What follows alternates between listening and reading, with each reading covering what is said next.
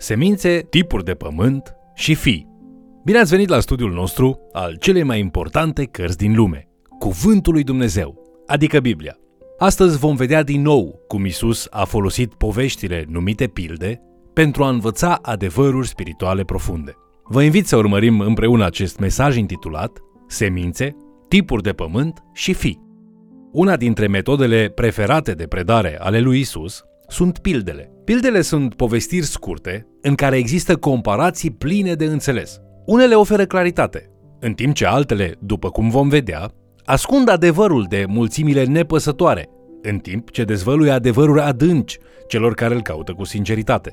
Astăzi ne vom uita la pilda tipurilor de pământ și la pilda greului și a buruienilor. Însă, înainte de aceasta, ne va fi de ajutor să ne uităm la câteva adevăruri fundamentale despre mântuire.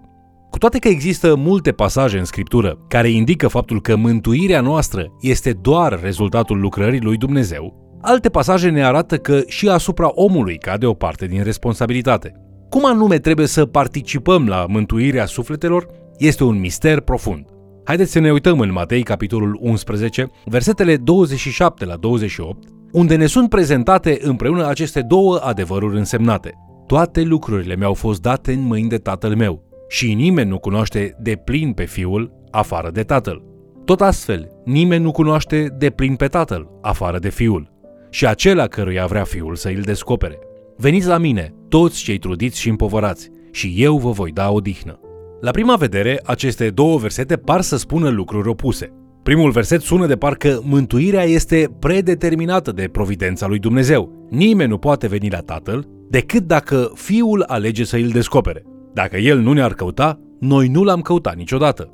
După ce a afirmat acest lucru, totuși Isus ne invită. Veniți la mine toți cei trudiți și împovărați.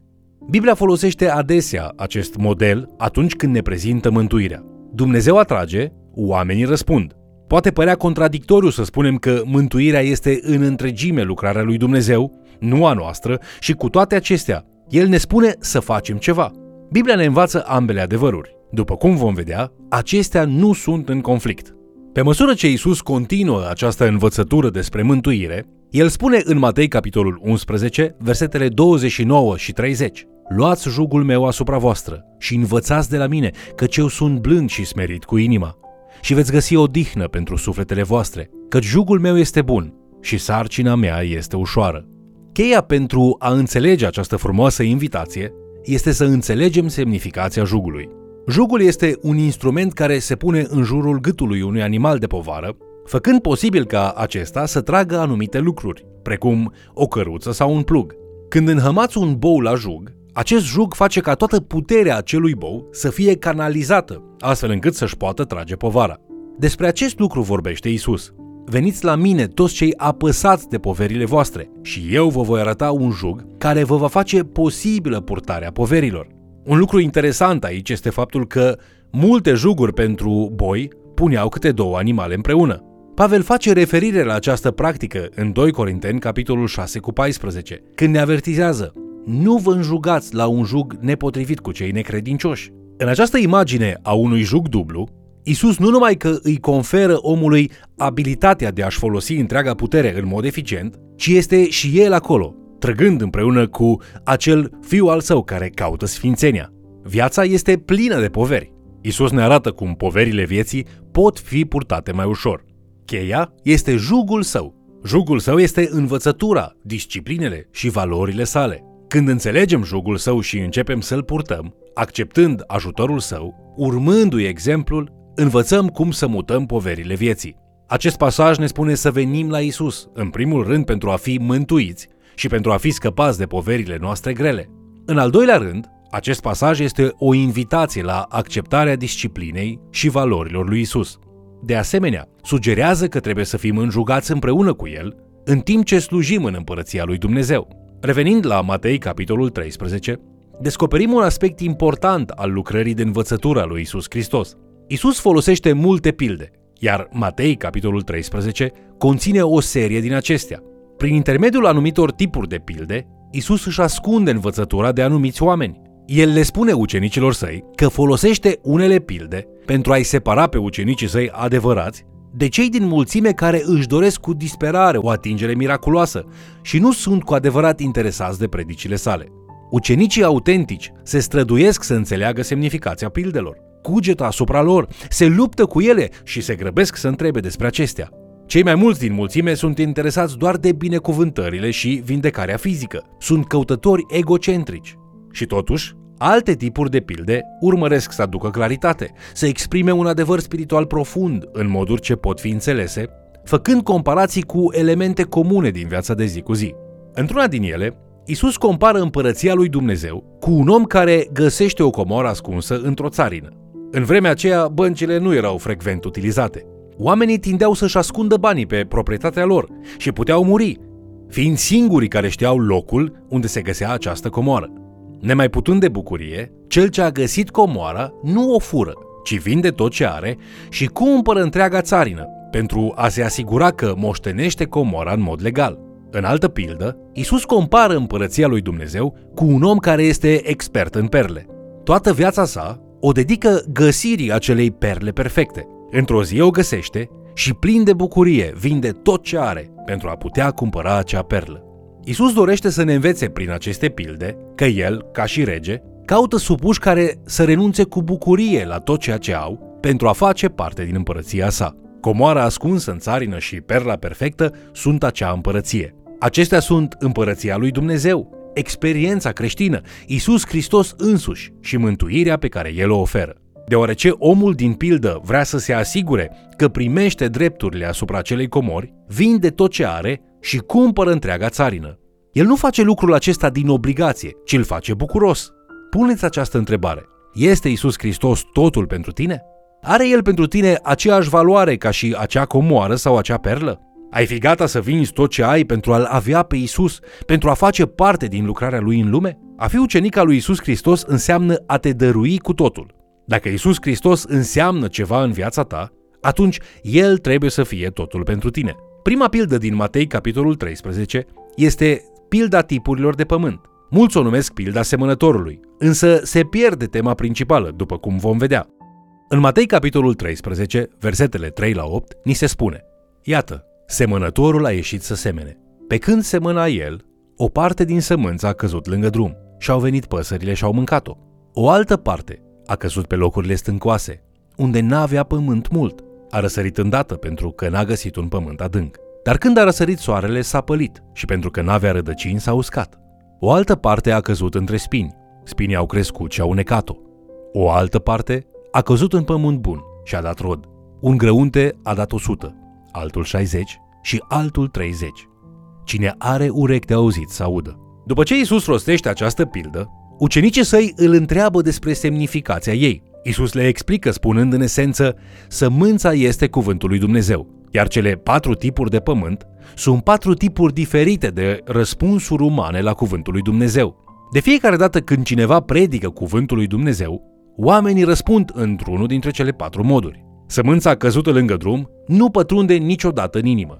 Aceștia fie nu reușesc să o înțeleagă, fie sunt complet imuni la ea.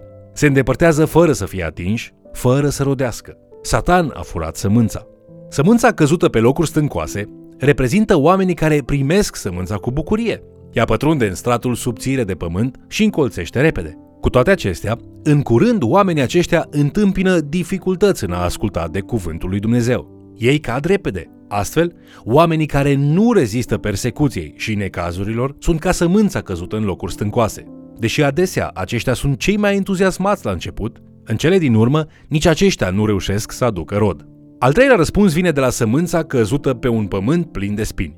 Aceștia acceptă cuvântul. Ei rămân credincioși pentru o vreme, părând a fi stabil și de încredere. În final însă, lasă multele probleme contradictorii ale vieții să le copleșească credința și să le consume angajamentul. Până la urmă, de fapt sunt egocentrici și alunecă încet, puțin câte puțin, până când nu mai rămâne nimic din dedicarea lor față de Hristos. Acești oameni înțeleg cuvântul lui Dumnezeu și vor să-l asculte în anumite privințe, însă dorințele pământești se dovedesc a fi prea puternice pentru ei. Într-un final, nici aceștia nu rodesc. Apoi, Isus explică cea de-a patra categorie, unde sămânța rodește. Pământul bun reprezintă oamenii care aud cuvântul lui Dumnezeu, îl primesc, îl prețuiesc și ascultă de el până la sfârșit. Ascultând cuvântul lui Dumnezeu, ei aduc rod. Ei se înmulțesc în împărăția lui Dumnezeu.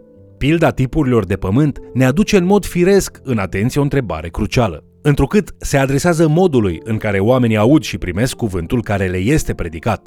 Tu ce fel de pământ ești? Cum răspunzi când auzi cuvântul lui Dumnezeu? Există patru moduri de a răspunde Scripturii, însă numai unul duce la rodire. Verifică dacă ți-ai pregătit pământul inimii tale pentru a primi mai bine cuvântul lui Dumnezeu.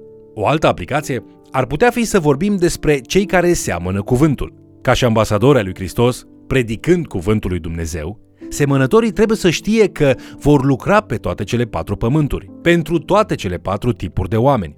Ar trebui să predicăm tuturor celor care vor să asculte și nu să căutăm să judecăm cine va răspunde și cine nu. Este posibil ca cei care au o inimă împietrită sau răspund în mod superficial Evangheliei astăzi, într-o altă etapă a vieții lor, inima să le fie un pământ mai pregătit. Slujba semănătorului este să planteze semințele. Dumnezeu va judeca rodul. Trebuie să ascultăm de Duhul Sfânt și să nu căutăm să ne gândim în sinea noastră cine este vrednic sau nu de mesajul nostru. În final, după ce am făcut tot ce am putut, ne putem baza doar pe faptul că numai Dumnezeu poate schimba inimile. Responsabilitatea noastră este să continuăm să răspândim sămânța.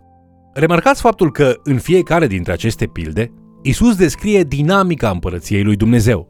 Următoarea pildă care se găsește în Matei capitolul 13, în versetele 36 la 43, continuă această învățătură. Se poate rezuma astfel. Există un fermier care seamănă sămânță bună în țarina sa. Acest fermier se așteaptă la o recoltă bună de grâu, deoarece asta a plantat. Cu toate acestea, pe măsură ce se înalță, descoperă că dușmanul său a semănat o buruiană numită neghină, care seamănă cu grâul. Și aceasta a răsărit și ea pe câmp, îngemănându-se iremediabil cu grâul. Muncitorii de pe câmp vin la fermier și îl întreabă, Vrei să smulgem buruienile? Fermierul le răspunde, O, nu, nu faceți asta, pentru că nu întotdeauna se vede diferența dintre greu și neghină la începutul perioadei de creștere. Ați putea vătăma greul cel bun, lăsați-le să crească împreună și când va veni vremea secerișului, se va vedea limpede care dintre plante sunt grâu și care sunt neghină, deoarece grâul va fi plin de boabe roditoare, pe când neghina va rămâne fără rod. În această pildă, semințele nu mai reprezintă cuvântul lui Dumnezeu, ci în această pildă semințele sunt fiii împărăției, iar buruienile sunt fiii diavolului.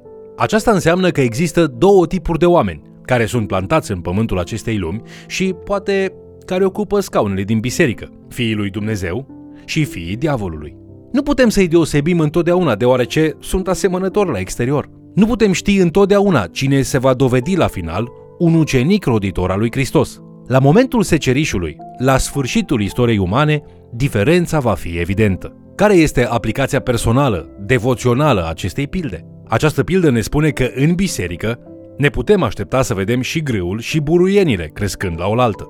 Această pildă ne spune că deseori nu vom putea vedea diferența dintre sfinții autentici și sfinții falși. În această pildă, porunca este lăsați-le pe amândouă să crească împreună și nu încercați să îi îndepărtați singuri pe sfinții falși. Trebuie să avem standarde și să discernem învățătura, însă nimeni nu poate ști cine se va dovedi autentic la final. Mulți care par falși înfloresc în cele din urmă. Mulți care par plini de speranță șovăie în călătoria lor. Isus spune, eu voi judeca și voi arunca buruienile în foc. Așadar, în încheierea acestei lecții, să ne punem întrebarea, sunt eu grâu sau sunt o buruiană care doar arată ca grâul? Mă prefac doar că sunt creștin sau sunt un adevărat urmaș al lui Isus Hristos? Lăsați aceste pilde să vă provoace și examinați-vă prin intermediul lor. Gândiți-vă la următoarele. Sunteți dispuși să renunțați la tot pentru comoara pe care o aveți în Isus? Isus spune vino. Ucenicia poate fi grea, dar sarcina lui este ușoară și el vă va da odihnă.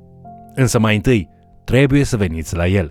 Vă mulțumesc pentru că ați fost alături de noi studiind Cuvântul lui Dumnezeu. Ești greu sau buruiană? Aceasta este întrebarea principală. Alege astăzi ce vrei să fii, pentru că ziua de mâine nu prezintă nicio siguranță. Nu fi cu inima împietrită, astfel încât sămânța cuvântului lui Dumnezeu să nu poată pătrunde. Acum că ai auzit cuvântul lui Dumnezeu, angajează-te să-l asculți și nu fi ca sămânța care a căzut în pământul stâncos sau în pământul spinos. Rugăciunea mea este ca grijile și problemele acestei vieți să nu îți sufoce viața spirituală. Domnul recoltei să te binecuvânteze și să te facă roditor pentru onoarea și slava Lui. Te invit să ne urmărești în continuare și de ce nu, să mai chem cel puțin o persoană să ni se alăture.